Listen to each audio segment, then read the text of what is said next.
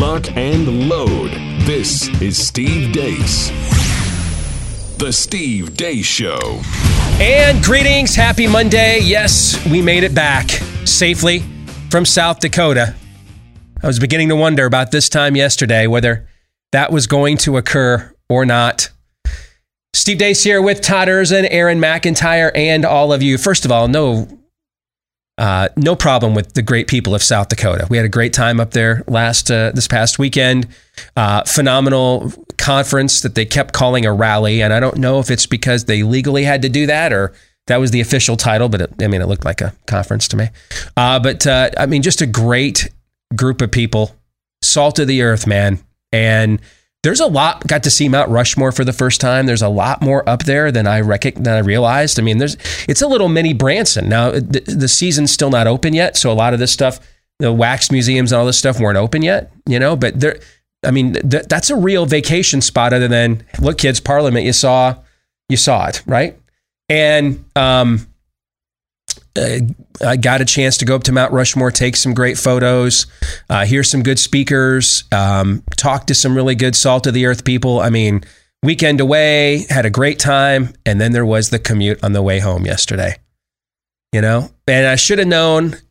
Um, so there's no Uber in Rapid City, South Dakota, despite all the tourists that it attracts. You can't Uber. There's a Lyft, but I was told it's wholly unreliable. So the conference arranged for someone to take us back and forth from the airport, right? And so Sunday morning we go to leave. Driver's a great guy. I felt so bad for him, you know, and and it's almost as if um, he was being smited. So we get um, we get in the middle of the trip to the airport, and he says, "Hey, can I just ask you a question on the left field?" Right? I said, "Sure, why not?" And he goes, uh, "So I mean, are you? Would you consider yourself pre-mill or post-mill?" Oh, I kid you not. About 30 seconds after he asks me this, we're going down the main drag of Rapid City, and the car stops. And I gave it the Carl Lewis. Uh oh. All right. Almost like he was being punished for asking Steve Deace an eschatology question. And I'm like, something wrong with the car? I mean, it's, it looked like a brand new car. He's like, you guys aren't going to believe this, man. I've been driving around so much and I just forgot to check the gas tank. We're out of gas. In my entire life, I've never run out of gas. So, I mean, I guess I get to check that box. And I didn't know what to do. You know, it's, it's only like 40 degrees up there. And he's, and so he's, I'm guessing older than me. He jumps out of the car and just starts coasting it down the hill against the wind. I mean, it's just, and there was, we had just passed a gas station, thankfully, and a nice couple pulled over and took him the rest of the way. But it was just like this surreal experience. We then get there. Apparently, the TSA at Rapid City believes they're Miami Vice. All right. And the guy looks about as old as Sonny Crockett. I mean, it's just um, this guy, the, the, the TSA guy there. Let's just say I don't know that he's much of a deterrent. You know what I'm saying? You know what I mean? Like I think in between Metamucil uh, body shots, I, I don't know that he's going to do much to keep the bad guys away.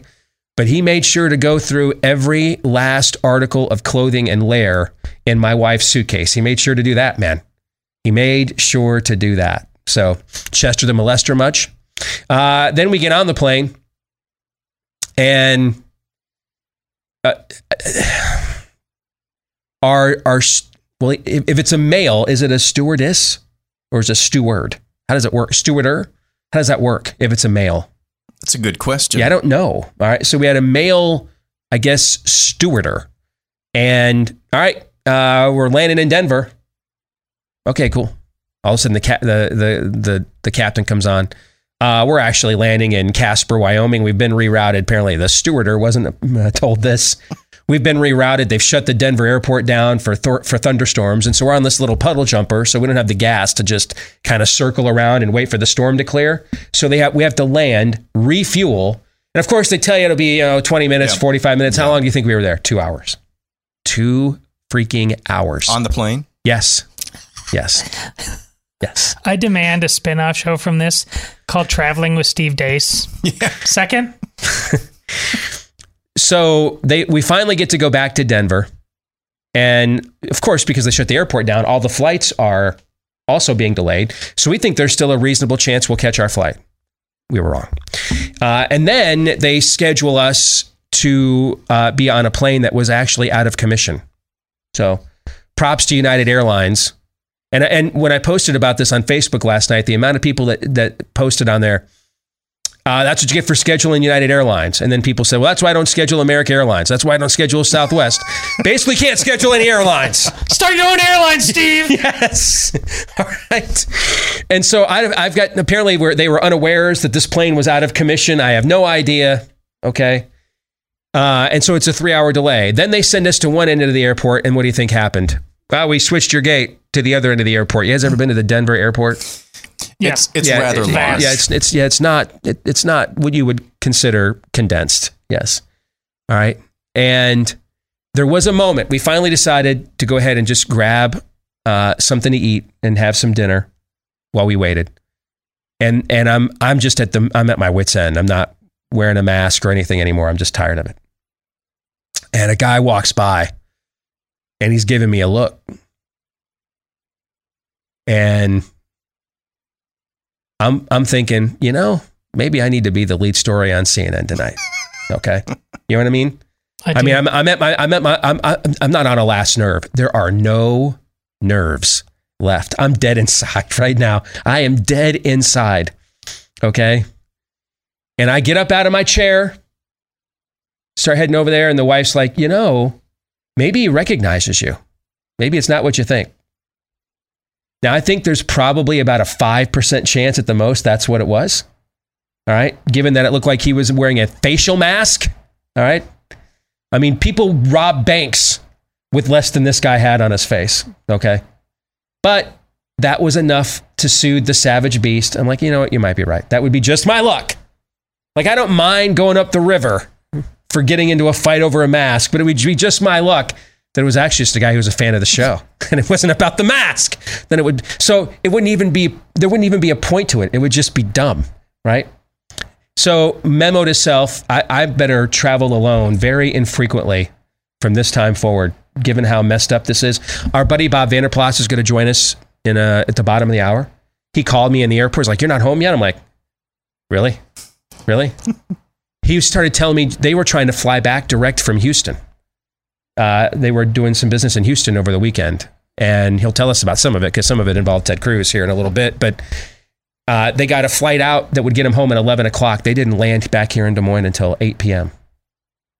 So this is apparently systemic, like all over the place now. And yesterday was a day. How was your day? How was your day, Todd? mowed the lawn, went to a couple soccer games. Yeah. All on time. It was, Yeah. it was good. Yeah. Yeah. Aaron, how about you?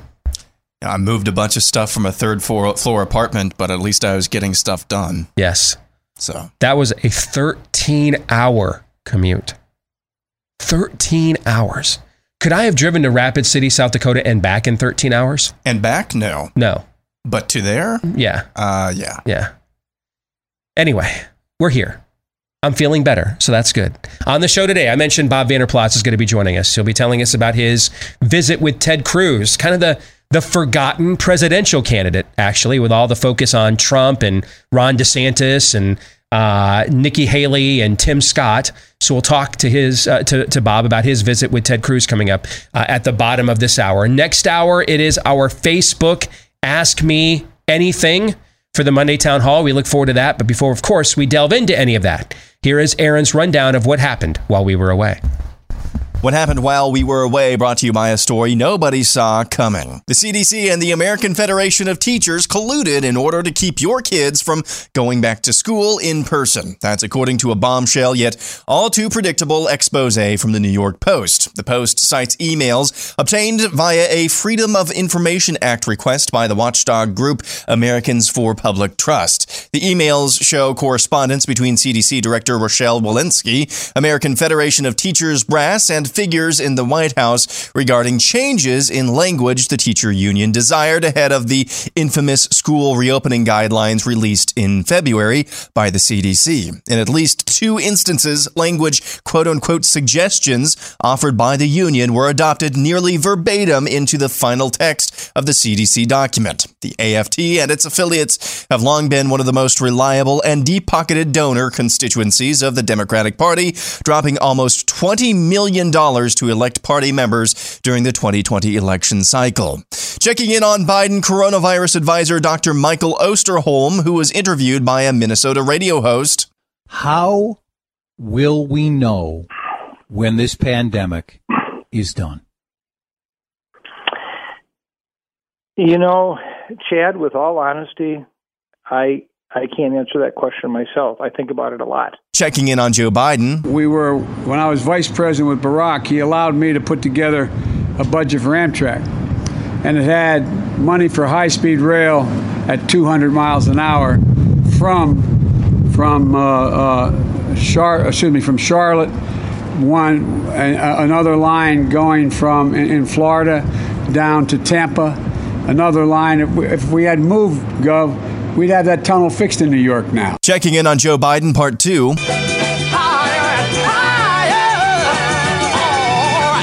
For those of you listening, what we're watching is the President of the United States haphazardly looking for his mask after an outdoor speaking engagement in Georgia. Looking for my mask. I'm in trouble. Speaking of wearing masks outdoors, Biden says he'll continue to shirk CDC guidance and double mask outdoors. You and I took our masks off when I came in because look at the distance we are. But if we were, in fact, sitting there talking to one another close, I'd have my mask on and I bet you'd have a mask, even though we've both been vaccinated. It's a patriotic responsibility, for God's sake. Mark of the Beast update Biden coronavirus advisor Dr. Ezekiel Emanuel laments the Biden administration isn't creating a national database of vaccinated Americans with QR codes. There's no easy solution here, but I do think uh, not doing a national database whereby the QR code you can actually get in, having that be done by a not for profit making sure it won't be commercialized. I think that would have been the right way to go. Amazon is bringing its palm reading payment method to its Whole Food stores in Seattle and is the first of many planned rollouts in other locations. Amazon One, which debuted in September and is currently in use in about a dozen Amazon physical stores, allows shoppers to pay for items by placing their palm over a scanning device. Terribly sad. Terribly sad. Terribly sad. Checking in on Mitt Romney, who went home to Utah for a speaking engagement. Now, you know me as a person who, uh, who says what he thinks, and I don't hide the fact that I wasn't a fan of our last president's character issues. And I'm also no fan.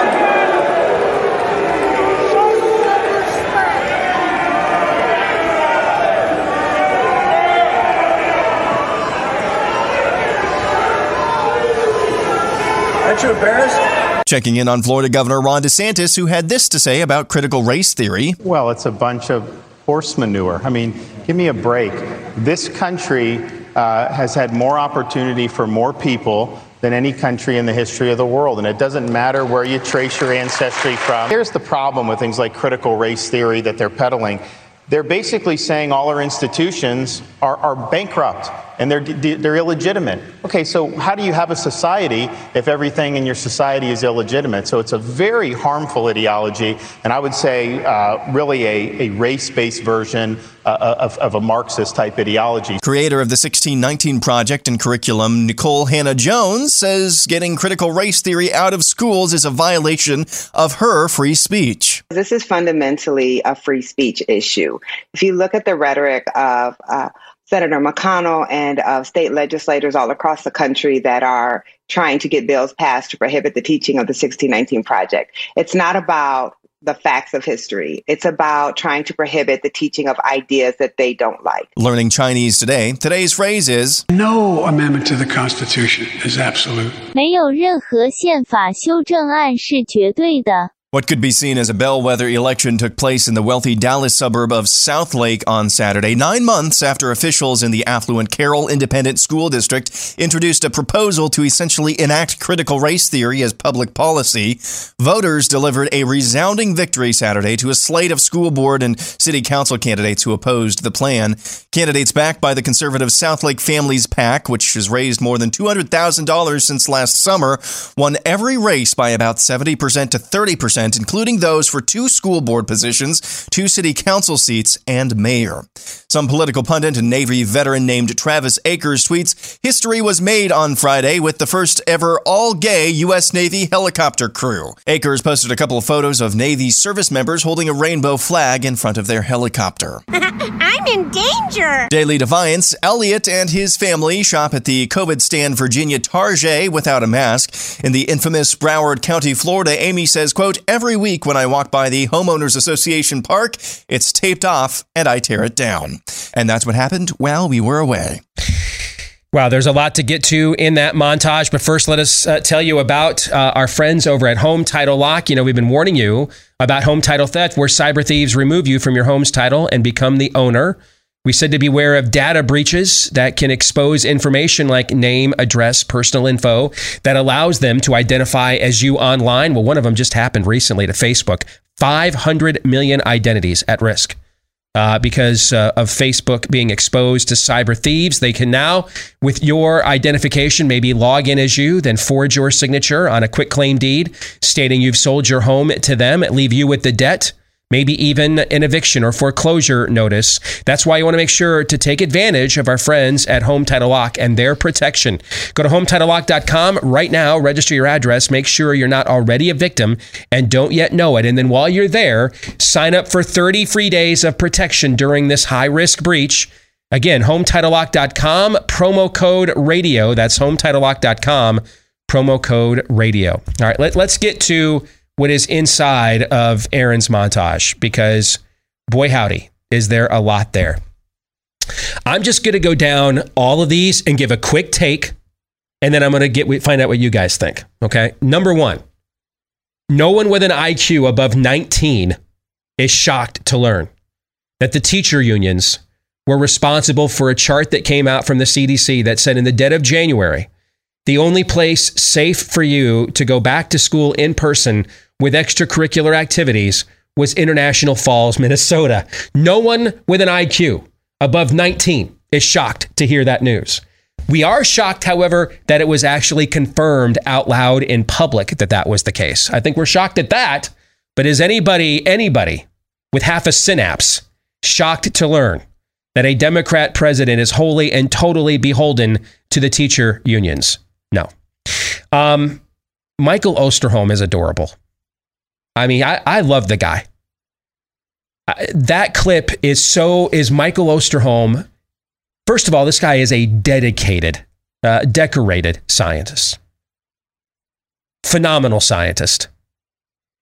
But he's really struggling this last year because he's a scientist. And he figured out about July of last year, y'all don't want that. so he's been trying to figure out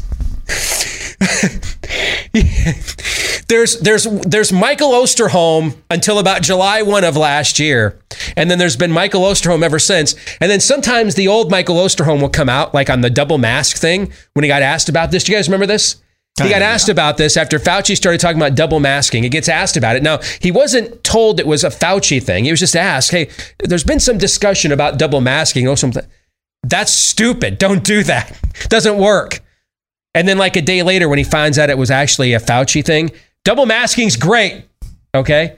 Michael Osterholm is not a media concoction like Anthony Fauci. This guy is. This guy gets his hand. He's he's. This guy doesn't sit there and just do media avails and banquets and sign books. That's what Anthony Fauci does. Th- this guy gets his hands dirty. He does real science, and that's why he's shattered right now. He's just broken. He's a broken vessel right now because he can't even when does the pandemic end? I mean, you could hear the gears grinding inside his head. He's thinking, well, I mean, we have normal scientific parameters, you know, herd immunity thresholds, Um, and then, of course, there's uh, the combination of natural immunity with vaccination immunity.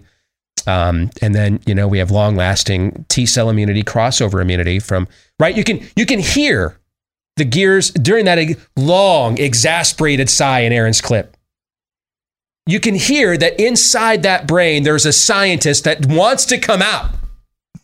And then he's like, but his conscience, like, dude, you work for the Biden administration. So he's like, I don't know, man. I got nothing. Couldn't tell you.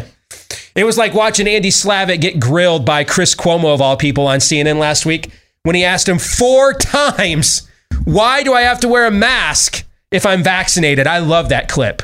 And all four times, Slavitt does not have an answer. Now, let me, here's the answer pre July 1 of last year, Michael Osterholm would have given you. You know, when he was still pointing out that, you know, wearing a mask to stop an airborne virus is like trying to put a screen door on a submarine. That was his metaphor. Daniel Horowitz and I didn't come up with this. He did. That's the talk that he gave to the Chamber of Commerce guys in Minneapolis last year And they're like, when can we stop going bankrupt here and reopen? And the Chamber of Commerce guys are like, well, what if we just have everybody wear masks? And Osterholm was like, dude, you, you can't put a screen door on a submarine and you can't put on a mask to stop an airborne virus. Everybody's going to breathe. It doesn't work. Yesterday, I meant at the conference I was at over the weekend, a young man comes up and talks to me at the dinner. He goes, I'm really struggling on pushing back against masks because every time I push back to, on somebody with masks that they don't work, they say, well, look at the success of Japan. So I just went and typed Japan COVID into my phone and handed him and showed him like the first three stories. And they're from like the New York Times, the Washington Post, not even from like our media services. Japan uh, surge of cases may may see the Olympics get canceled again this year. And I just showed him like, oh, you need to show your buddies that. Okay. Because that's what Michael Osterholm was talking about until July 1 of last year. Michael Osterholm was writing in the pages of the Washington Post the first weekend uh, after Trump shut the country down. You can't use shutdowns to fight a virus. We, we can't shut our way of life down. He put out one of the first critical pieces of this. We've just, that's been memory hold. And so I, I love watching him. It's just adorable to watch it because he, he, there's a large part of him that wants to really, I, I think, really wants to give you some science. But then the rest of him's like, you don't, you don't want me to give you science. You guys want me to give you the show. So mask up outdoors for Evs. Okay. I mean, um, but that clip, that clip is one of our most decorated virologists in the United States, Michael Osterholm. That, that clip is what his entire last year has been in about 20 seconds. I don't know. Just I love that clip. All right, the Joe Biden thing. Am am I I, I had an epiphany watching that. Where again, uh, Dementia Joe, oh no, Joe shows up, right? Is it just me, or does this tend to show up more often when he is doing outdoor events? Stop and think about it anecdotally. When it's a formal indoor event, something scheduled that can mentally and physically prepare him, drug him for. Um, did I say that out loud? I'm sorry. Uh, we don't see these sorts of slips nearly as often as when it's an outdoor event. And I wonder if it's because that's just a lot more um, ad libbed. It's a lot more spontaneous. Keeping a lining him up for one interview or one debate is not the same as lining him up for an outdoor event. Then you've got to get everything and everybody there coalesced on time. It just seems to me, as you look over the last year and a half, we've seen a lot more of Dementia Joe doing outdoor events than we have doing a scheduled interview or the like. Am I wrong on that? Just off of you guys' you know top of your memory banks, am I onto something with that? I, I think the really severe kind of slip ups. Yeah, I, I think there's more of a propensity of that outdoors. That doesn't mean that it's not happening happening indoors as Yes. well. Because during the, I mean, uh, during the the campaign schedule, he was doing number of interviews from his homes and uh, or home. I'm sorry for the inslip uh, from his home, and there was an equal number. I so would maybe then it's not the it's not the locale, it's the it's the frequency. Yeah. Beyond one event, I would say it's the frequency. Yeah. where they can drug um, uh, I'm sorry, uh, prepare him properly. beyond that, that's now where the nature of whatever's going on inside his dementia rattled brain just runs its course at that point. Because that was a big, big end of the week for him, wasn't it? I mean, Yeah. he had the big address, and then Right. he went down to Georgia, and then Yep. he had this thing about the infrastructure. Lost his mask. It's a whole thing. Yeah. Yeah. Yeah. Talked about running a train from Florida to Tampa. I mean, I knew he was old. I don't know if you remember when like Florida was a territory. I mean, wow. I mean, that, whew. so he's well preserved. Uh, enjoyed watching Mitt Romney get booed. I wished it was about something other than not liking Donald Trump. But I, at this point, I'll just take I'll just take whatever I can get. Uh, but he should have been booed off the stage by the Utah GOP about ten years ago. But we'll take it now, I guess. Um, I love the NBC News framing of a bitterly divided electorate in this uh, suburban district in Dallas. It was seventy percent was the vote. That that's that's bitterly divided now. So I mean, I'm I'm sure the other thirty percent is pretty bitter about losing, but if seventy percent is now a bitterly divided election, apparently, and then with with Ron DeSantis. And as we speak this morning, he is supposed to sign executive orders basically ending COVID stand in Florida. Even, I've not read them yet, but even largely on a local level. And I, what, what do you do? You know, we, we've been disappointed. I, I told you guys this privately. Let me say it publicly without revealing who my sources are. I, I was told by people who I trust a few weeks ago that they thought, they told me, hey, pump the brakes on the DeSantis stuff because I think he's a little weak on the tranny stuff. You don't ever hear him talking about it, and just some of the stuff we're hearing and observing and know about him. Just kind of watch that. And then last weekend, out of nowhere, uh, I mean, he, he- he signs a bill there in Florida, basically telling the uh, the NCAA to go intercourse itself. And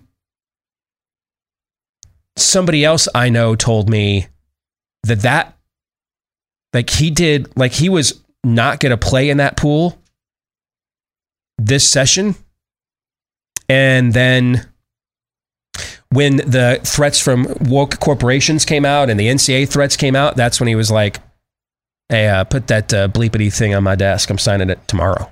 Okay. What do you do with a candidate? I've earned a reputation of being a, a, bit of a harsh candidate vetter. Is that fair? Yes. Okay, then I'll, I'll own it then. What do you do when a candidate checks all of your boxes, like two and a half years before the primary actually starts? What, what do you what do you do with that? Does like he's already checked every box you want. What what do you do with it? Do you know what you, what you do with that? This is where you hit your Mikey likes it routine. How much longer do you think the spirit of the age is going to tolerate this? That's really the thing to me because most people by now in a mature society when the other side calls all your bluffs right left versus left right either way Yep. you you you you walk away and you step back and you reload to fight for another day. This side perpetually is triggered by that. I, I'm I'm speaking just for myself now. I'm genuinely afraid that they are so psychologically and emotionally unstable. There's people out there whose only thought is going to be we have to hurt him. Like literally, Well, I don't know. We, him. we we saw one of those people a couple of years ago at a Virginia ball field. Yes. dude. So I mean, I, I don't know that you're out on a limb, you know, but I, I here's can I give one piece of unsolicited advice along the lines of what you just said? Yeah. Man, I don't know what the security detail is for the governor of Florida, but whatever it is, I double it because I, I don't. You know, you're, you're, you're dealing with a, a, a force of malevolence. If you can't beat them, beat them, right? So, I, I mean, we already saw this. We, we saw a proto version of this at a Virginia ball field just a couple of years Yes. ago. So I don't I don't think this is an insane thing to be afraid of at all. So I I, I really hope his security detail out down there as governor of Florida is uh, I mean the dude is smashing shibboleths. He's not owning the libs. These aren't tweets. This is the main point. Yes. Okay. These aren't even these aren't even rhetorical devices that even move the ball down the field for us. He is he is smashing shibboleths from a policy perspective. So yeah, I, I, I think you're not crazy at all. Not just speaking for you when you say, hope that that guy has a great security detail. We'll come back. Our good friend Bob Vander Plaats will join us here in a moment.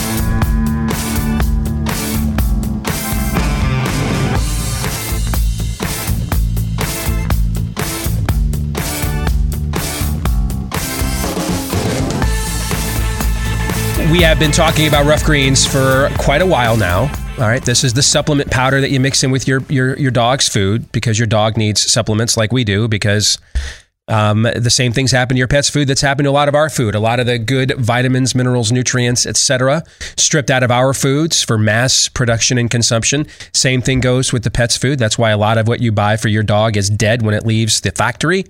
But uh, you might be wondering, hey, if I put this in my dog's food, will our dog like it as much as uh, as your dog does, Steve? Because our, our dog Cap loves this stuff from Ruff Greens. But if you're not sure, here's what we'll do for you. We'll give you the bag for free. One way to find out, you just pay for the shipping. Um, but we give you the bag for free, that first 14 day jumpstart bag. Uh, to try to uh, kickstart uh, a better health for your pet, we give you that bag for free right now to try it, see if your pet will like it at ruffgreens.com. That's how confident we are they will, because we think you're going to come back for more and actually buy it. All right. So this bag is on us. You just pay for the shipping at ruffgreens.com. R U F F for ruffgreens.com. Or give them a call 833 Ruff Dog. That's R U F F 833 Ruff Dog. Let's bring in our good friend Bob Vander Plaats from the Family Leader. Good to see you, brother. How are you? I'm doing really well after a little bit of rough travel, getting back from Houston, you getting back from Denver. I'm glad to be in Des Moines. So we have a poll question up. Uh, and we're going to discuss this amongst ourselves more in depth in the overtime later today here at blazetv.com slash deace. That's where we will post it for you. We'll record it right after today's program. And then if you're a Blaze TV subscriber, you can go there and watch it at blazetv.com slash deace. If you're not yet a Blaze TV subscriber, use that exact same website. Go there, get a discounted subscription to Blaze TV today. But we're going to be discussing these poll results from our audience. We asked them this question. Do you want Trump to be the 2024 GOP nominee for a third straight election, or would you prefer someone new? I believe this is the most voted in poll we have ever had with our Twitter following. And at least our Twitter following, for what it's worth, I would have figured this was closer to 50 50. But 63.5% said they wanted someone new. 36.5% said that they wanted Trump. Now, um, there's always going to be probably a stronger current of whatever's left of actual conservatives who are Trump skeptics. Uh, that that's probably going to be more represented in our Twitter following than some other people have did in a Twitter poll like that. So factor that handicap in. I don't think that number is as prevalent as it probably would have been two or three years ago. Todd, you think that's fair? Correct. But I don't think it's insignificant though No, either. no, no, so so I think it should be factored into your analysis. And so when you do that, maybe the number is closer to 50-50. But what's your thoughts on those results, Bob? I think they're pretty spot on. Uh, and the reason I say that is totally anecdotal is when Tim Scott gave his rebuttal to Biden's address to the nation, at least a lot of our followers, our people, were commenting not so much about I'm just endorsing Tim Scott, but kind of like it is sure good to be hearing somebody communicate the principles that we believe in, coming from a faith base, being conservative, not being woke, but also not being cruel or mean, and kind of like a fresh face. And I think it kind of reminded them is that there's more here than just President Trump. As much as you might have liked what President Trump did, there's more in in basically the lineup behind Trump. Mm-hmm. And so people are, I think, looking at that because it's not just about winning the primary, which I believe Trump would win. If Trump got in, I believe he wins the primary. But I think what that poll is showing you as well is that it's not just about winning the primary. You have to win the general election. And is Trump the right standard bearer for that third time to win the general election? I think a lot of America would be right there, about two thirds saying, let's look for somebody new. One third, let's stay home. You know, just going through in my memory banks, I don't think anybody has ever been the nominee of the Republican Party three times, or even, let alone three consecutive times. Mm-hmm. And I would guess the only time someone has been the nominee of any party, three conse- major party, three consecutive times, would would it be FDR? I was going to say Franklin Roosevelt. Yeah, I mean, Um, you know, we we we had a a more. It wasn't parliamentary in nature, but it was in terms of the amount of fractional political parties we had pre Civil War in the country, from the founding to pre Civil War. So maybe it kind of happened there, but or maybe somebody was the you know the the the nominee of the Democrat Republicans and then the Homesteaders Party next time or something. But in modern times, that's just not something that we see. And I think this is something that President Trump is taking in right now. Uh, taking a look at whether it be your poll or other polls about what is the appetite for my third time? What's the appetite for me to be the nominee again? And can I have a legacy be let's win back the Senate in 2022? Let's champion somebody to win in 2024. Uh, we've said that before. Can his can his base be a movement for real good and real people who want to move the ball, or if, or if it has to be about Donald Trump? Then all of a sudden, if you don't win in 22 or if you don't win in 24, what happens then? I think he's factoring all of that in. All right, so we talked about a couple of candidates last week with you uh, that could be that are going to be vying uh, to step into that void if indeed Trump. Uh, I'm sorry, Trump doesn't run again. Okay, so let you had a, you mentioned you were in Houston last week. Uh, you had a chance to visit with Ted Cruz, right? You bet. All right, so it, I'm fascinated with where he's at in this process because, I, I mean, next to Trump, he's going to have the largest national organization of any Republican in America. Number one. Um, number two, his name ID is even higher now than when he was a close runner up for the nomination eight years ago, which it would be eight years ago in 2024. Um, and yet he's kind of, in a way, been, I think, almost overlooked in this process between, okay, if it's not Trump, then, you know, who's the fresh, you know, new face? But I mean, he, he steps into the void with, those are two formidable advantages. And you've heard me say for years, the number one factor in who wins primary elections is name ID. I, I, I wish it was who gave the best speech or who had the highest score on the worldview assessment test. But having done this not just all over our state, but all over the country, almost every time the guy with the highest name ID wins, almost every single time. Okay. So what was your assessment after having a chance to visit with him and where he's at and where his candidacy could be? Well, first of all, Senator Cruz was very gracious, welcomed me into his home, and uh, we talked about a lot of issues. So it just wasn't a 2024 visit, but it wasn't lost on him either about 2024 is coming up. And he also understands, you know, there's a Trump factor here. If Trump gets in, it, it can blow everything up. But if he doesn't, it's not lost on him that uh, his name ID is higher than anybody else that would come into the race, other than maybe, say, a Mike Pence. It's also not lost on him about where his faves and unfaves rest with those who will be determined the next primary winner. And that's a whole different audience than that's going to be the general election.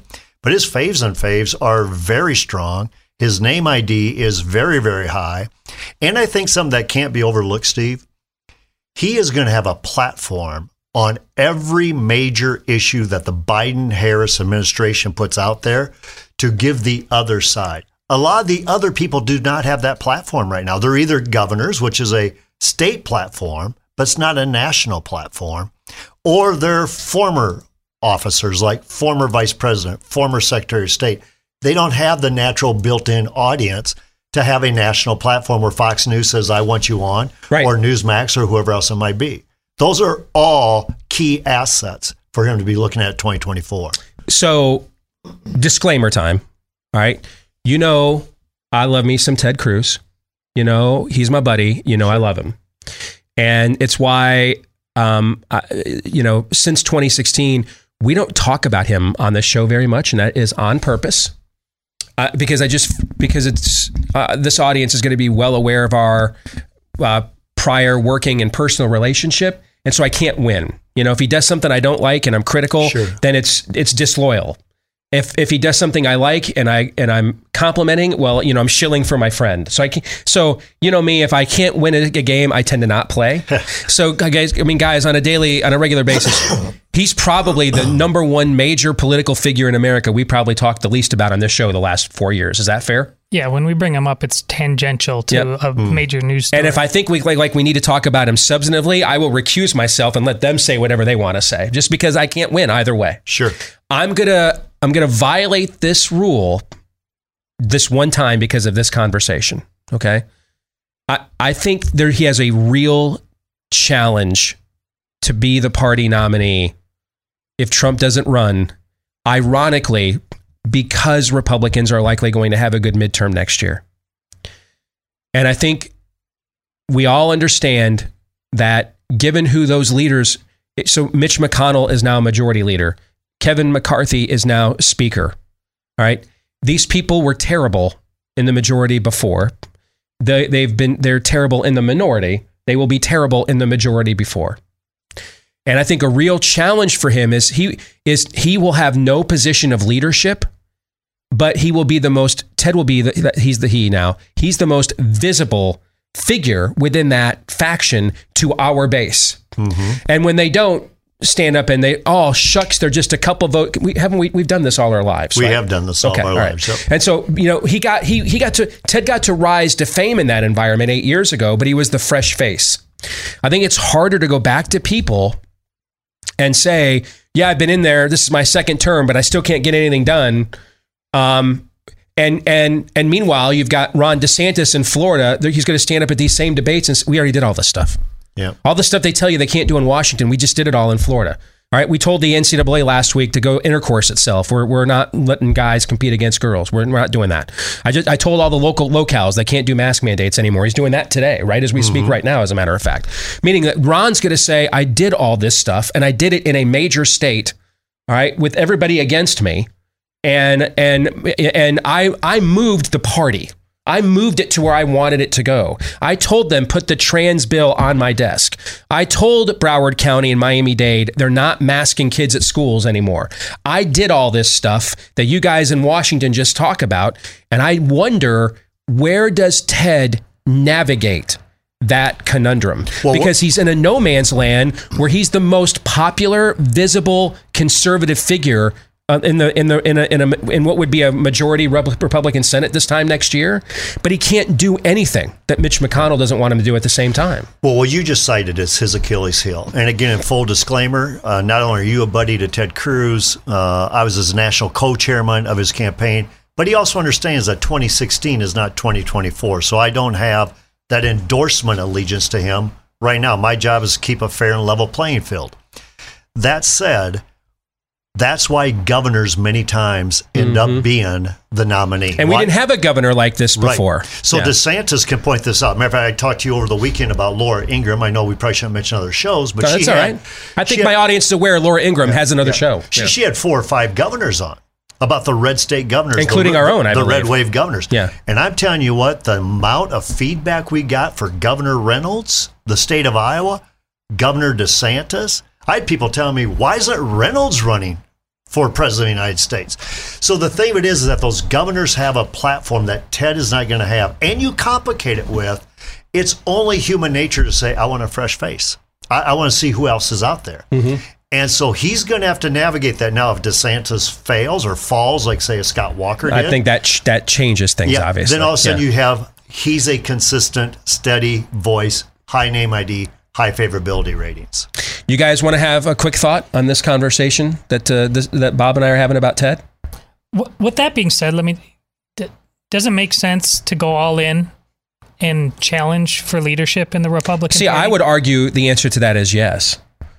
In fact, even if you even if you lose, you can go you can then go to your base and say, I did try to challenge these people. You're right. Yeah. Everything you say about him is correct. That's why I did challenge them. And- Yeah. Okay. And and we found out that in the end, you're what you think of Republicans, most of them preferred Mitch McConnell's style of leadership. And so the only way I can think of Yes. to trump Mitch McConnell is to get the bigger the big chair, the big job ahead of him, where I'm now running the show and don't have to and don't have to have uh, be subjected to leadership like that. that way you elevate yourself. If either way, in some way, shape, or form, but you can't take on DeSantis head on. That's a suicide mission and no good for you or the party in general. And Todd, well, you just mentioned, that's a preemptive strike. Yeah. Uh, basically saying, listen, you guys didn't get it done before. You haven't been good in the minority. Let me take the reins. So what he's saying is that they haven't led. I'm willing to lead. Correct. And so if he doesn't get to be the majority leader, you know, he now has a case to make as he runs for because the, the part about his candidacy where we were weak against Trump and I mean, you and I were told this privately by a high-ranking member of the campaign. I won't disclose their name. the The personality stuff is not our candidate's strong suit, right? All right. And so, in a world where sound bites and th- you do have to have a certain troll level, and hmm. it just that's the way we communicate today. All right. He has improved immeasurably with that stuff in the last few years. He's actually gotten objectively good at it in his own way. I think he kind of felt it was intellectually beneath him for a while.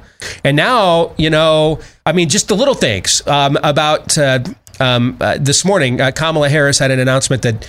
Uh, she's going to do something involving, I don't know, space exploration or something. And of course, she still hasn't visited the border she's in charge of. And he pounced on her right away. Well, you know, she has been known to look the other way during an invasion of aliens. Okay. I mean, those are the sorts of things that he wasn't good at a few years ago that he's good at now. He's actually more, I think, prepared for this kind of media and personality environment than he was eight years ago. And to go to that point, Steve, when I was at his home in Houston on uh, Thursday night, I think he laughed at every one of my jokes. So uh, he, he's better today.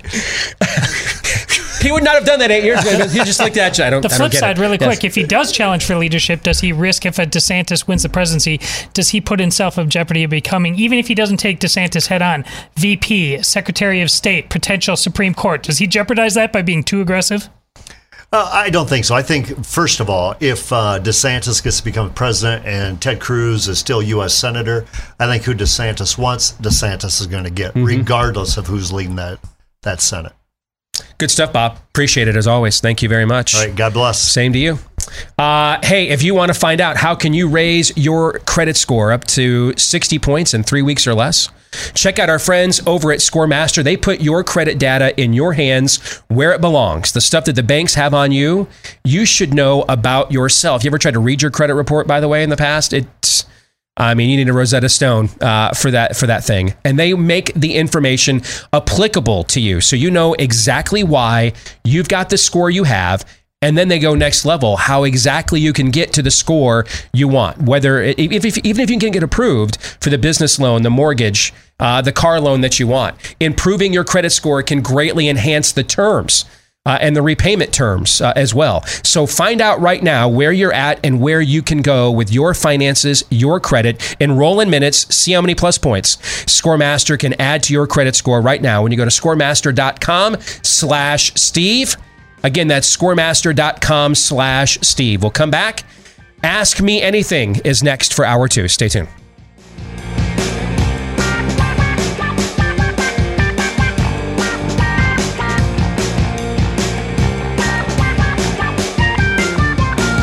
We're back with hour two, live and on demand here on Blaze TV, radio, and podcast. Steve Deace here with Aaron McIntire, Todd Erzen, and all of you.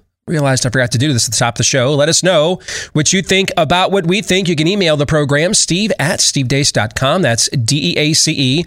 Like us on Facebook. Follow us on Twitter at Steve Deace Show. Also, check us out. Look for Steve Deace on MeWe, Gab, and Parler if you prefer free speech. If, however, you're more in favor of censorship, go to youtube.com slash Steve Deace. Get tons of censorship there. And then rumble.com slash Steve Deace Show. And then finally, if you are a podcast listener, thank you very much. Please show your appreciation for the program. Hit that subscribe button. Leave us a five star review. Thank you to all of you that have done those things for the program already. And thanks again to all of you. I uh, just got an alert from Amazon. We remain number one. Uh, on Amazon uh, in uh, our main category, political commentary. Thank you very much. Um, we got uh, we still we hit way high again on Amazon's overall list over this past weekend. So want to thank uh, the people over at is it Epic or Epoch? I've been told it's both.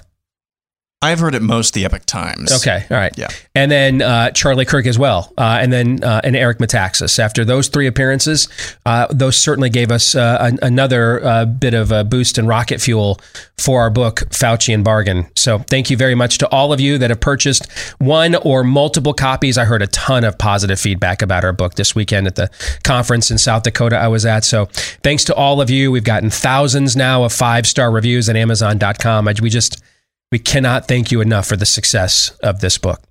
All right, let's get to our Monday Town Hall Ask Me Anything edition from our followers over on Facebook, brought to you by Freedom Project Academy.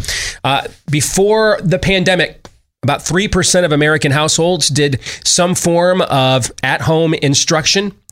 Now there are estimates that number could more than triple to 11%. As more and more families realize, you know what, we can do this at home after they were forced to uh, over the last year. And we can also have more of a say in the curriculum our kids are getting subjected to as well. If you're looking for that option, I can personally attest to the success of Freedom Project Academy. Our son Noah did this for several years. Uh, so I've seen it up close and personal. I know the people who have founded this uh, school as well. Uh, it has perfected online learning for more than a dec- decade. It's built on Judeo Christian values with a classical curriculum, meaning it is education the way the people that formed and founded this country were educated, uh, dedicated to providing mastery of subject matter, not propaganda, creating critical thinkers, teaching kids how to think, not what to think. If you want to get more information, get a free information packet today.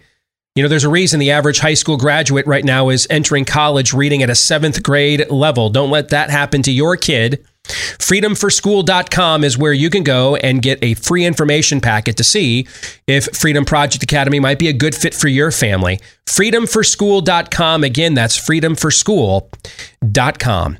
All right, so you know the drill when we do an Ask Me Anything. I've not seen any of these questions at all. Todd, you have personally selected these questions, and then Aaron, you fire when ready.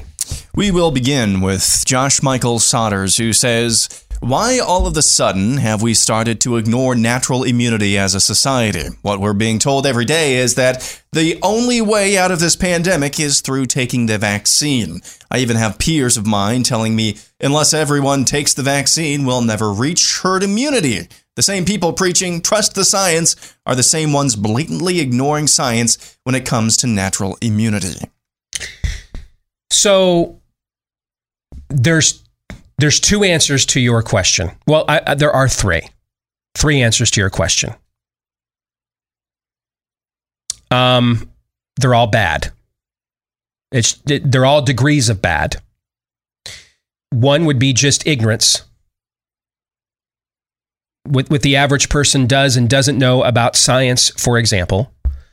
And were we testing high amongst industrialized nations and standardized science testing um, uh, uh, uh, uh, competitions worldwide prior to COVID? Generally speaking, no. No, we were doing terribly. We were doing terribly.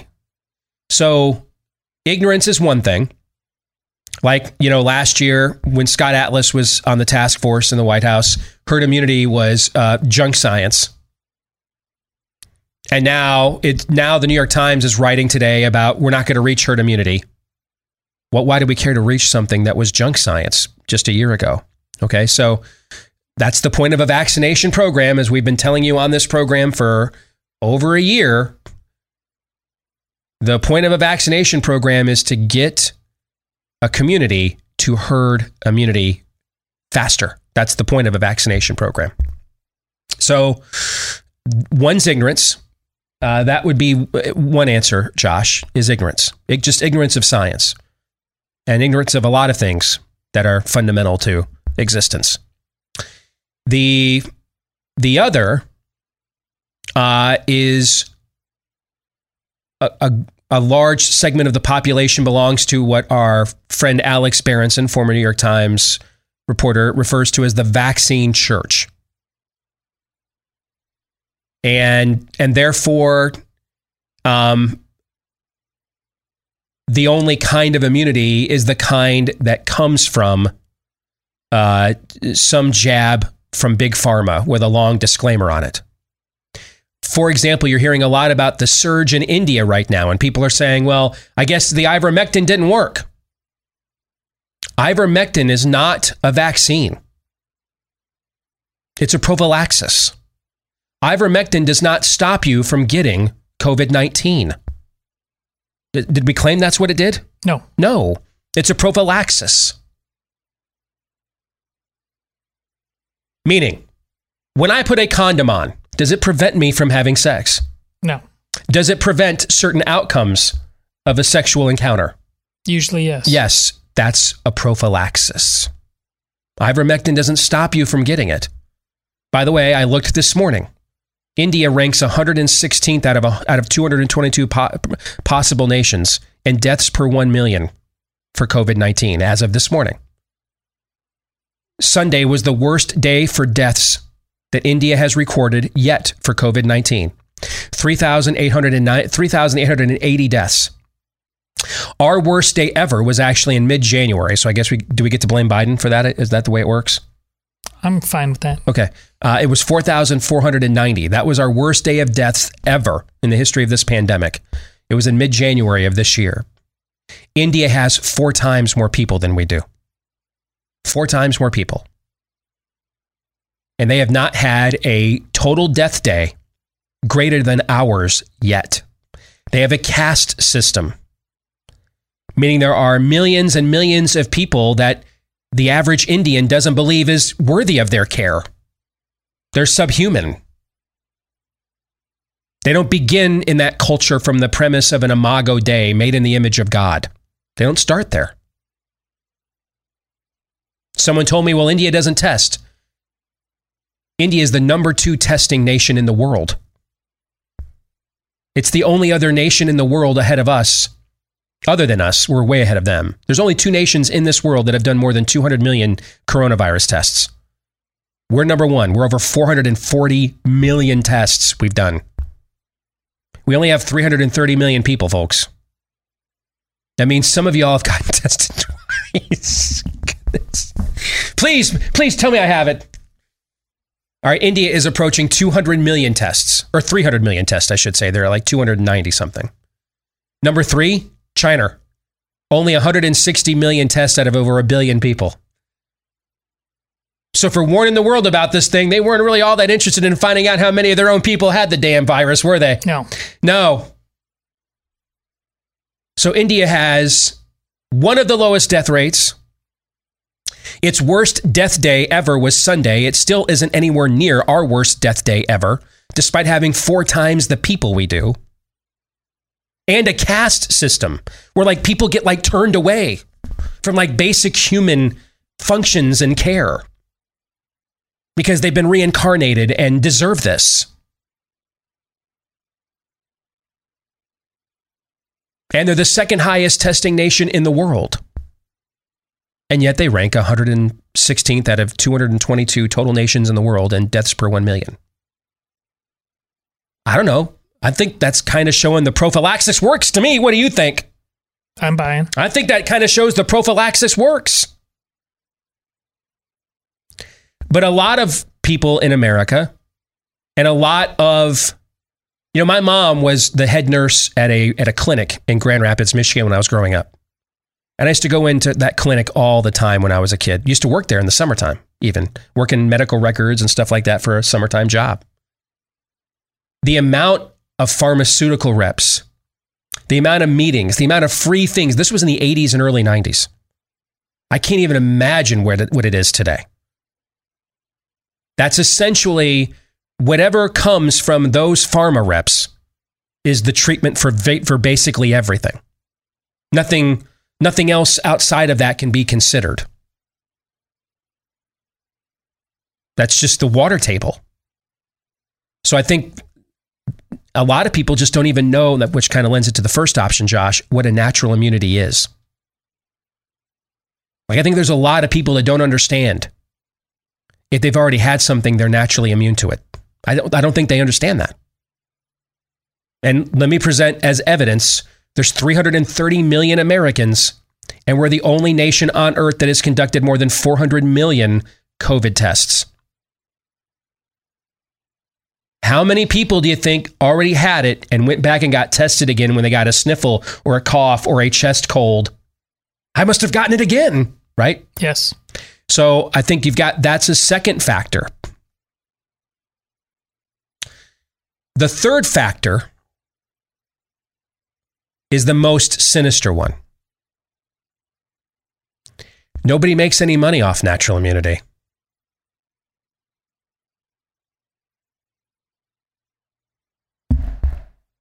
So it doesn't matter. Nobody makes any money off a malaria pill that costs 10 cents to, to make and distribute. Ivermectin won the Nobel Prize in 2015. 2015. 2015. Like, you want to give people the benefit of the doubt. Hydroxychloroquine's been around since the 50s, whatever. I don't I don't, but okay. This thing won the Nobel Prize in 2015. It might as well be called hydroxychloroquine. So, I think those are your three factors. Number 1, there's no money to be made off of natural immunity. Number two, I think a lot of people belong to, again, the vaccine church. And, uh, and I only say this because it's my position. I'm not anti vaccination. But there's only one God, ma'am, and he doesn't dress like that. I just don't belong to any of your pagan churches. I don't belong to any of that. I stood up and told this audience I spoke at last weekend when I got asked about the vaccine. I don't know. We sit here like a year from now and the results are great, and I don't see a long list of side effects, I wouldn't rule out that I would get it. But since I don't belong to the vaccine church, I'm not, I'm not, your, I'm not your huckleberry. I'm not your human trial. I'm not showing up to get in line for you to uh, try your new moon dance out on me. I want to see that your rain dance actually causes rain first. Is that fair? Yes. I want to see your rain dance make it rain. If you can make it rain, then we'll talk. I might, I might, oh, okay. Oh, yeah. Oh. You need a partner. And you made it rain. I'm impressed. But I'm going to need to see you make it rain.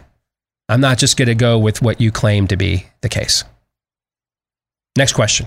That's a great question, by the way. We'll move on to Reed Bartlett, who asks As a Christian, I know God loves and instructs us to love everyone, and all human life is sacred. I'm not supposed to value one life over my own, but how do I square that my life is as valuable as a pedophile or a murderer or rapist? I know we are all sinners, but this one really stumps me.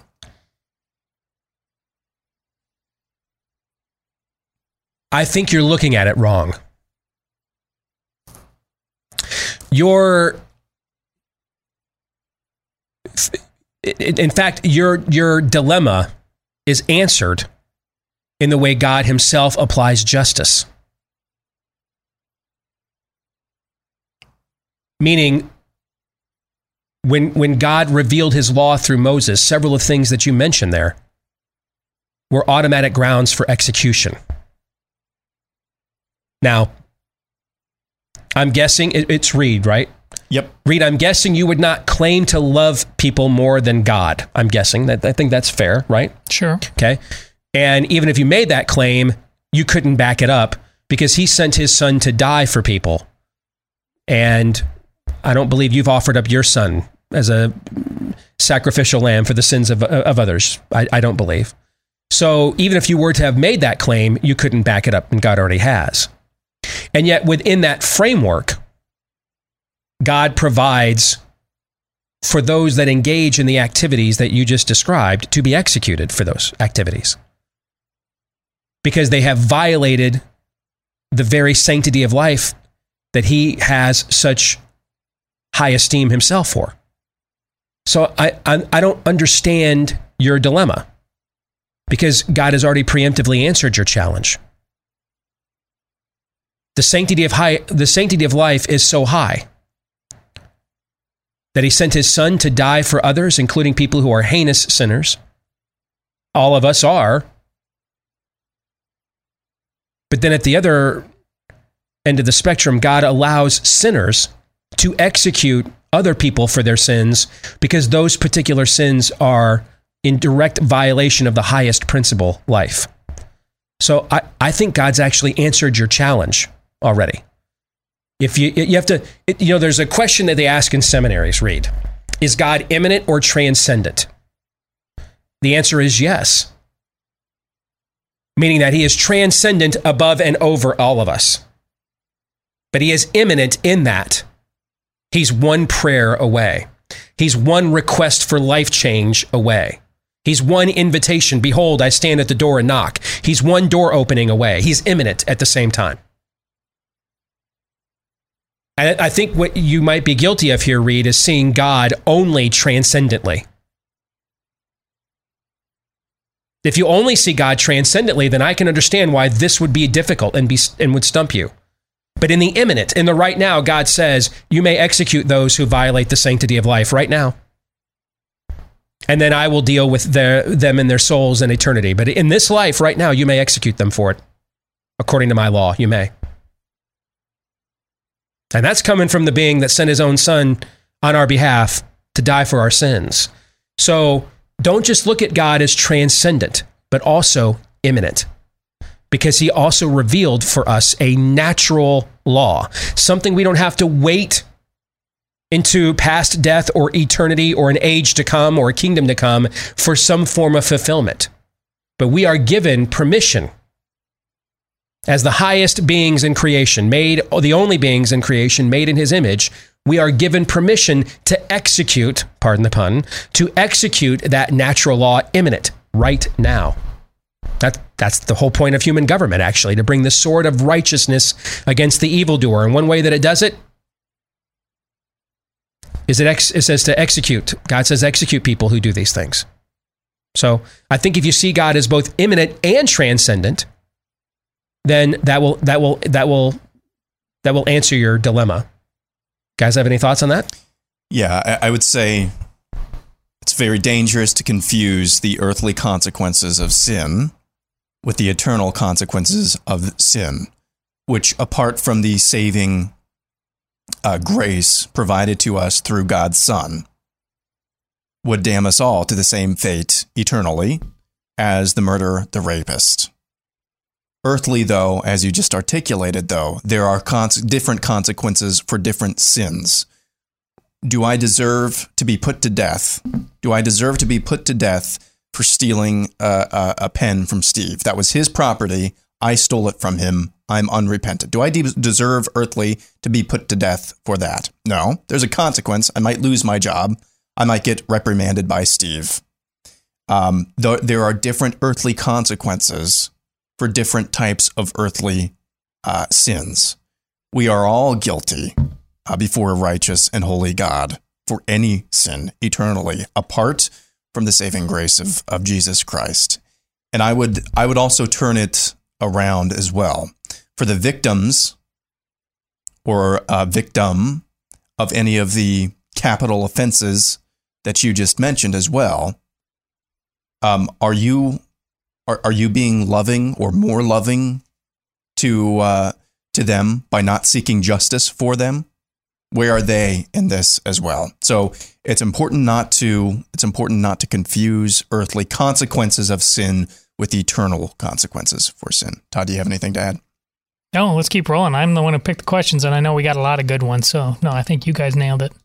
Up next, Tiny Johnny asks We say revival or bust, but when the church had the chance to preach the gospel in an opportune time, like maybe during a pandemic, most of our brothers and sisters thought it would be best to be like the world and preach not the gospel, but the moralism of works righteousness, i.e., masking, lockdown, social distancing, etc. So in the end, we have no real revival and a self imposed bust. Is this premise correct? And if it is, what do you think God will do to fix his church? Um, I think it, your premise is correct, but is not as as applicable or, or, or encompassing as you think. And, I, and in many respects, you're asking the inverse of the previous question. So if the if the previous questioner, I think, left out part of his moral math, the immanence of God, and only considered him as a transcendent being, I think you're only viewing the church or or or God's relationship to the church through immanence and, nego- and ignoring transcendence. Meaning that just because the church on an institutional level, as we have known it in our country, failed at, during this time, doesn't have anything to do with whether God's word returns void to him or not. It doesn't. I had a lunch once with an old friend of mine who pastors one of the largest churches in our state. And we were going back and forth. This was several years ago when I was still a local host. And we were going back and forth about how, how blunt or confrontational to be with the culture. And he thought that at times I was too confrontational. And I thought at times that he was not. And through this conversation, we got to be good buddies. We'd often have lunches together and just kind of go back and forth, let iron sharpen iron. He made me rethink some ways where maybe I, I could be the softer side of Sears. And hopefully, maybe I made him rethink some ways where he could bring a serrated edge more often. But during one of these conversations, he said to me, um, we have a way of, of, of, of, of saving people at our church. And if we fail at that, the you know what what happens to our community? And i looked at him and i said see that's now we're now we're where the rubber meets the road. This isn't really about temperament that you're nicer than me or i'm meaner than you. It's not really about that. It's about the fact that first of all i'm on a larger platform than you i told him.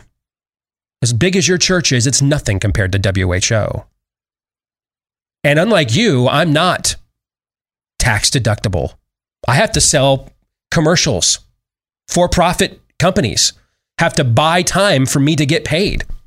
So it doesn't really matter how orthodox and righteous my message is. If it doesn't draw a broad enough audience, I'm out of a job. In some respects, my calling's harder than yours. But I begin from the premise that if I blow this thing, if I do something stupid in my personal life, stupid on the air, blow this thing. Not one more person will go to heaven or hell because I wasn't on the air on WHO today. Not one more person will do it. You start from the premise that if you blow this thing, one more person may go to heaven or hell, depending on the fact that your church implodes. That God can't do this without you. That's the difference. And so that's why you're constantly making accommodations to the culture. Because you're trying to figure out how much truth really will they let me tell them. I'm not saying we don't ever consider that. There's certain places be but I'm in a commercial venue. I'm if I was a pastor of a church, we barely have that conversation now and we work in a for-profit entity. If if we were a church and you guys were my elders, knowing what you know of me, how often do you think we'd have this conversation then? Yeah, not uh, whatever's less than never because we almost have it never now. It's not it, it hasn't been never. There are a few times we have sit around and said, "Can we go there?" Given the environment we're in. We have commercial interests.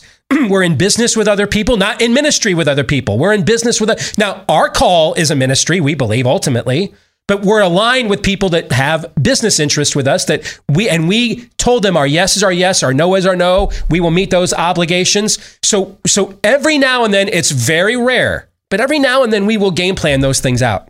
How far do we think we can take this? Without violating the other interests that are at stake in what we do here for this show every day. I don't know why a ministry would ever do that. You don't have any of those challenges.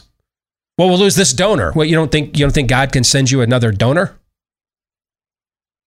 Then in the end, you're beginning from a, you're. It's. I told him it's ironic. I, I'm the one that's got to sell commercials, but yet you're the one that begins from the premise of how much truth can I tell people to get them to give me a tax deductible donation?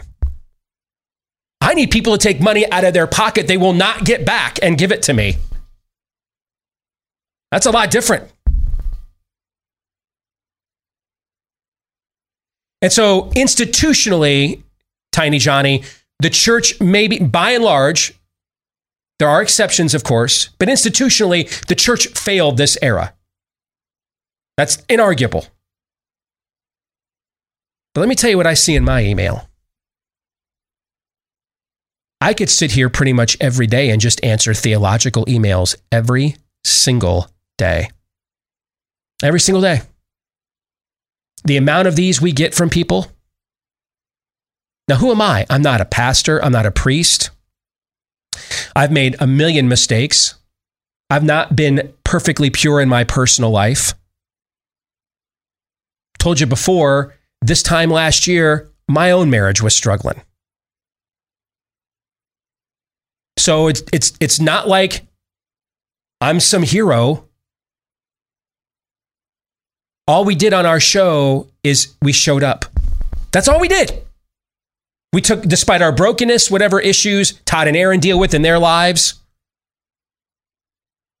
God asked us to show up, so we did. We said, Here we are, here we are, Lord, send us. We showed up. And and the amount of I was just at a conference with other people. They stepped into the breach. People from 38 states went to Rapid City, South Dakota over the weekend. 38 states at where I spoke. So, if a few minutes ago I said, do not forsake God's transcendence in exchange for his immanence, do not assume that because in the immanent, the things that you are used to being tangible, well, I'm used to seeing God work this way, do not therefore reject his transcendence. For as Luther said, um, he, he can talk out of the backside of an ass if he wants. And he did, Balaam's donkey. Transcendence, and from the transcendent perspective, I see lots of evidence of God working. Dude, I, I, I read Naomi Wolf over the weekend tweet out. This is the feminist author now. Tweet out over the weekend that people were praying Psalms for her and she appreciated it. Oh, no. No, no, no, no, no, no, no, no. Immanently, I would agree. The church has failed this city. I would agree it has. But transcendently, I see lots of evidence of God at work.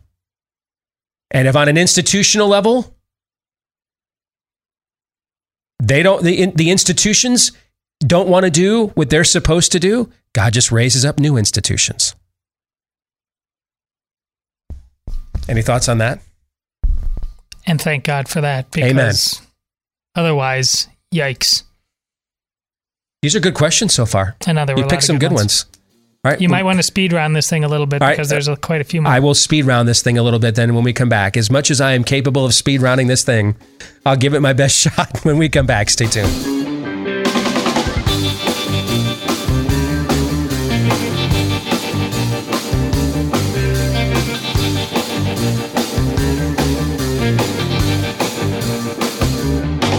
We've got so many big, major, no longer American, but global corporations wanting to meddle in disrupting our American values and way of life, which is why when you've got a chance to do business with somebody who aligns with your values, take full advantage of it. Like with Patriot Mobile, for example. Uh, they're America's only conservative mobile phone provider. And when you switch today and bring your own phone, you get 50% off your first two months plus a free Patriot starter kit. While you're there, go to patriotmobile.com slash Steve to get more details. Take advantage of this great offer while you're there. Enter to win a free phone and cell service for life. That would be nice. A free phone with cell service for life. All the details are there right there on my page. Patriotmobile.com slash Steve. They've got the same towers as all the major providers, and yet they've got plans that fit any budget, including multi-line discounts. They never charge you hidden fees or donate to the causes trying to end your way of life. So, if you want to take advantage of this special offer, 50% off your first two months, plus a free Patriot starter kit when you make the switch, and enter to win a free phone and cell service for life. PatriotMobile.com slash Steve. Again, go to PatriotMobile.com slash Steve or enter by calling 972 Patriot. That's 972 Patriot. All right, back to Ask Me Anything. Bill Johnson asks, please have Steve discuss his thoughts on the following. Couldn't Christians who work in public schools create their own private schools and do fundraising to cover the costs for students, families that can't afford to pay twice for their child's education, property taxes, etc., for the schools their children would be in, plus private school tuition? If you get enough students, couldn't you keep the fees in the daycare range? If you set uh, set it up correctly, you could set it up in a way that parents are able to get uh, tax deductions, assuming libs don't mess that up, for sending them to the new schools. Thoughts? It's a great idea, but I think there's actually a more fundamental, basic idea that is simple but not easy that would change radically the government education paradigm in America and quickly. It wouldn't be immediate, but quick. The, the story of where the gladiator games ended in Rome, a monk named Telemachus attended a gladiator game and was incensed at the brutal violence he was watching at what was supposedly an increasingly Christianizing Rome. So he stood up to protest. They stoned him to death. However, the savagery of his stoning so appalled the rest of the Roman people that were not at that event that soon thereafter the gladiator games were gone, never to return. What's that have to do with this conversation? You don't have to create a new structure. You really don't. The Christians in the government schools all have to stand up and say, the ones that are teaching, we're not teaching this crap anymore. We're not doing it. Fire us all and make them do it. They don't have the balls to do it. Well, if you, if you the one life science teacher that doesn't want to teach Darwinism anymore, they can fire you. They're going to fire 20,000 teachers. See, we don't do stuff like that. And so let's trip the light. Fantastic. Let's let's what do you call it? Dancing the on the head of a pin or whatever. Oh, how many angels dance on the head yeah, of a pin? come up with some new uh, quadratic equation.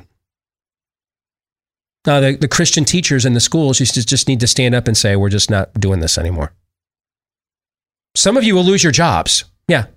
But when they realize they have to fire all of you, eventually the system will give because that's what systems do when they're forced and faced with this level of pushback. But we don't offer that level of pushback. No one's willing to lose their job. And so the scam continues. And we just and then we'll just take our total depravity and sinfulness into the new system with us. That, that but ultimately the Christian teachers in the government schools could end this quickly. A lot quicker than you set up that structure you just articulated. We're not teaching this stuff anymore. Not doing it. And I've got my camera phone on. I'm going to make everybody watch as you wheel me out of here and fire me from my job. And I'm going to make, I'm going to put 20,000 of these videos out there for everybody to watch. But we don't do that.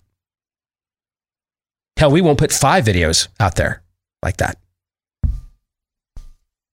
Up next, Elliot Evans asks In your opinion, what role does human free will play in our ultimate salvation? If none, then how can we be justly held accountable for our sins if our fate has been predetermined and is completely out of our control? You said you wanted me to do this lightning round?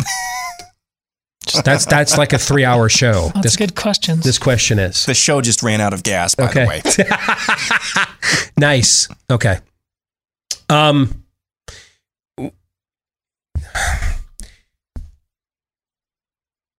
a lot of people think that and this does not mean to say I am arguing for no role for free will in salvation. But the argument you're making for it isn't against it isn't a good one in my opinion. Because the Bible answers that question. Through, though sin came through one Adam, salvation came through another. Adam is made in the image of God.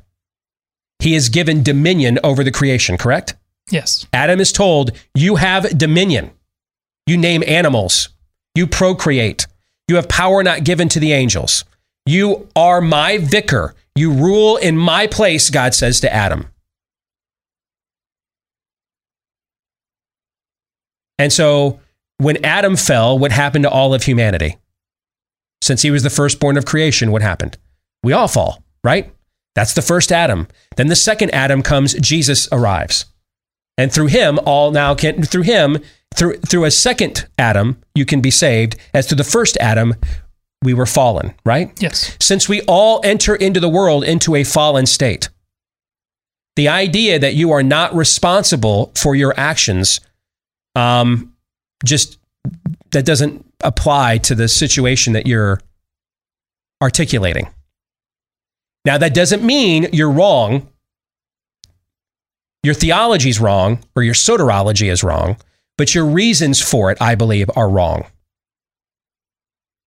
I don't think it goes against the character of God at all to predetermine to the very end people's salvation.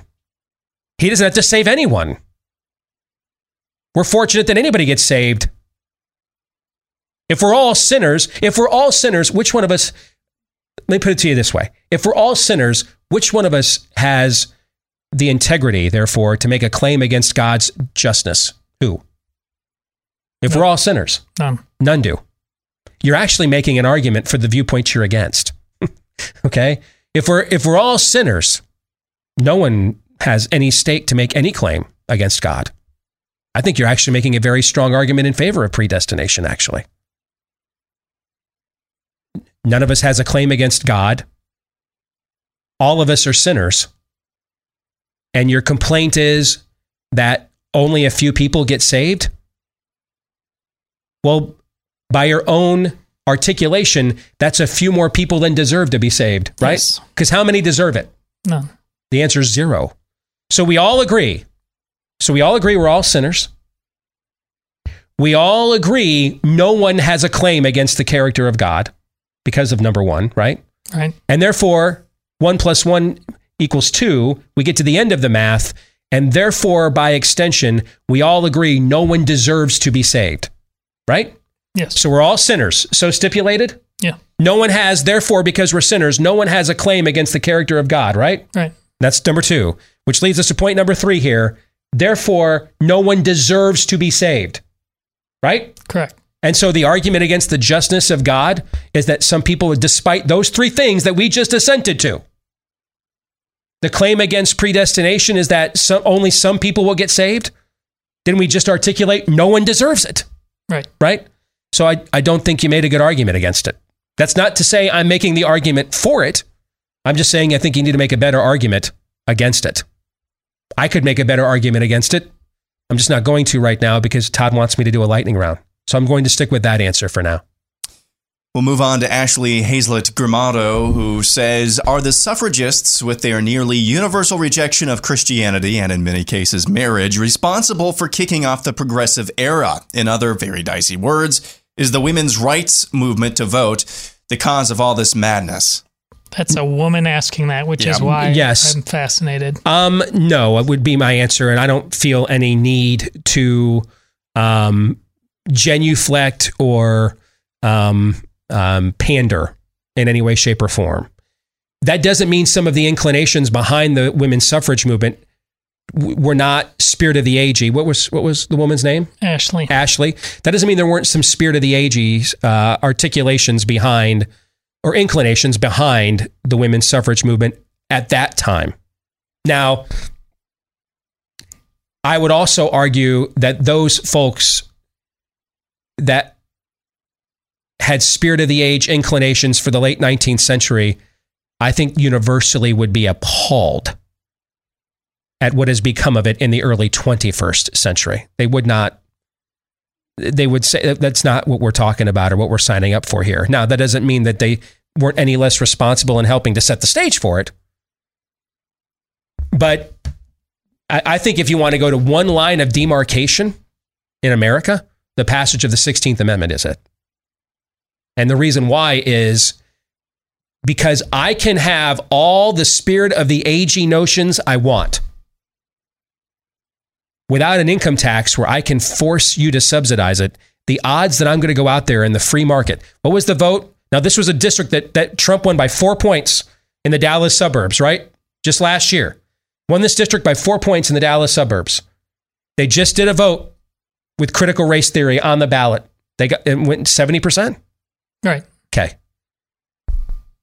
Could you get, if you can't get that subsidized in Dallas, Texas, if you can't get voters to, uh, to say when it's on the ballot, on a market, and I get to choose it, if I can't get that to get, get to go down in Dallas, Texas, how many places in America can I really get it to go down? Manhattan, San Francisco, like seven, right? Okay. Seven, eight, nine, ten locations. The vast majority of America isn't going to go for that, regardless of what they think about Donald Trump. And so the 16th Amendment provided the impetus for all for the spirit of the age to force you to subsidize these things to keep them going into perpetuity long before and after a market force would say, yeah, you know, there's a real demand for that. Let's give let's give the people what they want. So I would actually put the line of demarcation for America there because it allowed the weaponization of our damnable doctrines. We can now weaponize them with tax dollars. Farah Ferguson is next, who asks Isn't this defund the police movement really a movement to nationalize our police? How do we get people to see through these Trojan horse scenarios? I think I, I've gotten this notion a lot, and I really believe you folks are thinking this through. That may be the outcome of this, but I think you're thinking it through more than the people behind it are. I, I, it's just anarchy. Meaning that your mental math may be correct. Right? I mean, just last summer, we were even saying we wanted Trump to do what in Seattle? Send Send in the guard. Yeah. You got nine city blocks proclaiming themselves a foreign country. Treat them like a foreign invader, right? So, Farah, Farah, that may be the end result of this. But I think you have thought it through more than the nihilistic impulses driving it. I just think it's nihilistic anger, nihilistic resentment. So I, I think that might be the end result of this, but I don't think it's a four. I don't think we're playing four dimensional. There, there's no four dimensional chess here. Trump didn't have some secret plan to come back and win the election. And I don't think there's four dimensional chess here. I just think there's nihilistic ranting and raving. For example, the mob outside of Lot's house. Did they know they were setting the stage for their own smiting? Did they know this? Uh, prob- No. uh, No, they did not. Was that the end result of their the of their of their as one? No, no, of no, course not. No, did, but did, did they set the stage for their own smiting? Absolutely. Yes. Was that their intent to do that? No. No.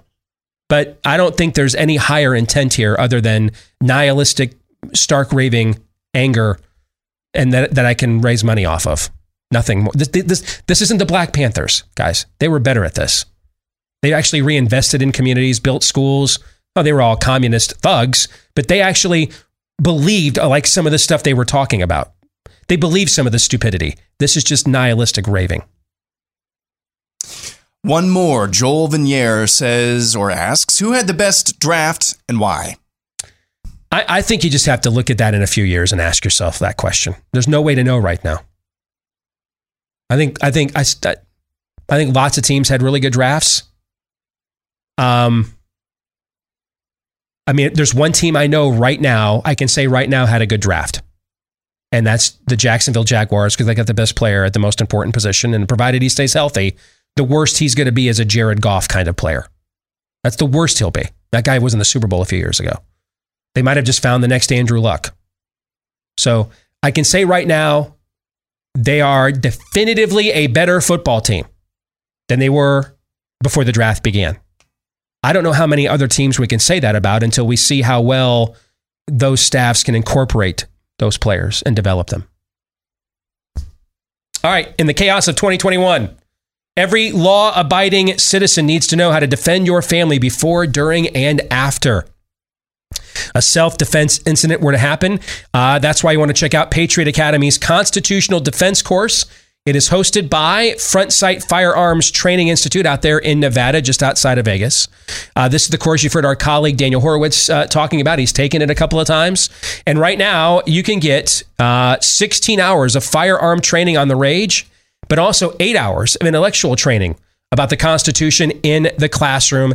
They've got classes for May 30th and June 6th. Registering right now, you can get 90% off of that training. 90% off. You're going to be amazed, not just how much you're going to learn physically about operating firearms, but intellectually about the Constitution and liberty as well. 90% off the training. Of course, you've got to take care of your travel and accommodations, but they are practically giving the training away right now. If you go to constitutioncoach.com, Again, that's constitutioncoach.com. And yes, you can take the entire family if you would like. Constitutioncoach.com. Register today. Get 90% off the training at constitutioncoach.com. We are going to stick around and tape the overtime here for our Blaze TV subscribers at blazetv.com slash deace. That's blazetv.com slash deace. And that's where you can go to watch this later today or subscribe so that you can watch it later today at blazetv.com slash deace. We'll give our thoughts on those polling numbers from our Twitter following about do they want Trump round three or someone new in 2024. We'll get into that in the overtime. And for everyone else, we will see you again tomorrow, noon to 2 Eastern, right after Glenn Beck here on Blaze TV. Until then, John 3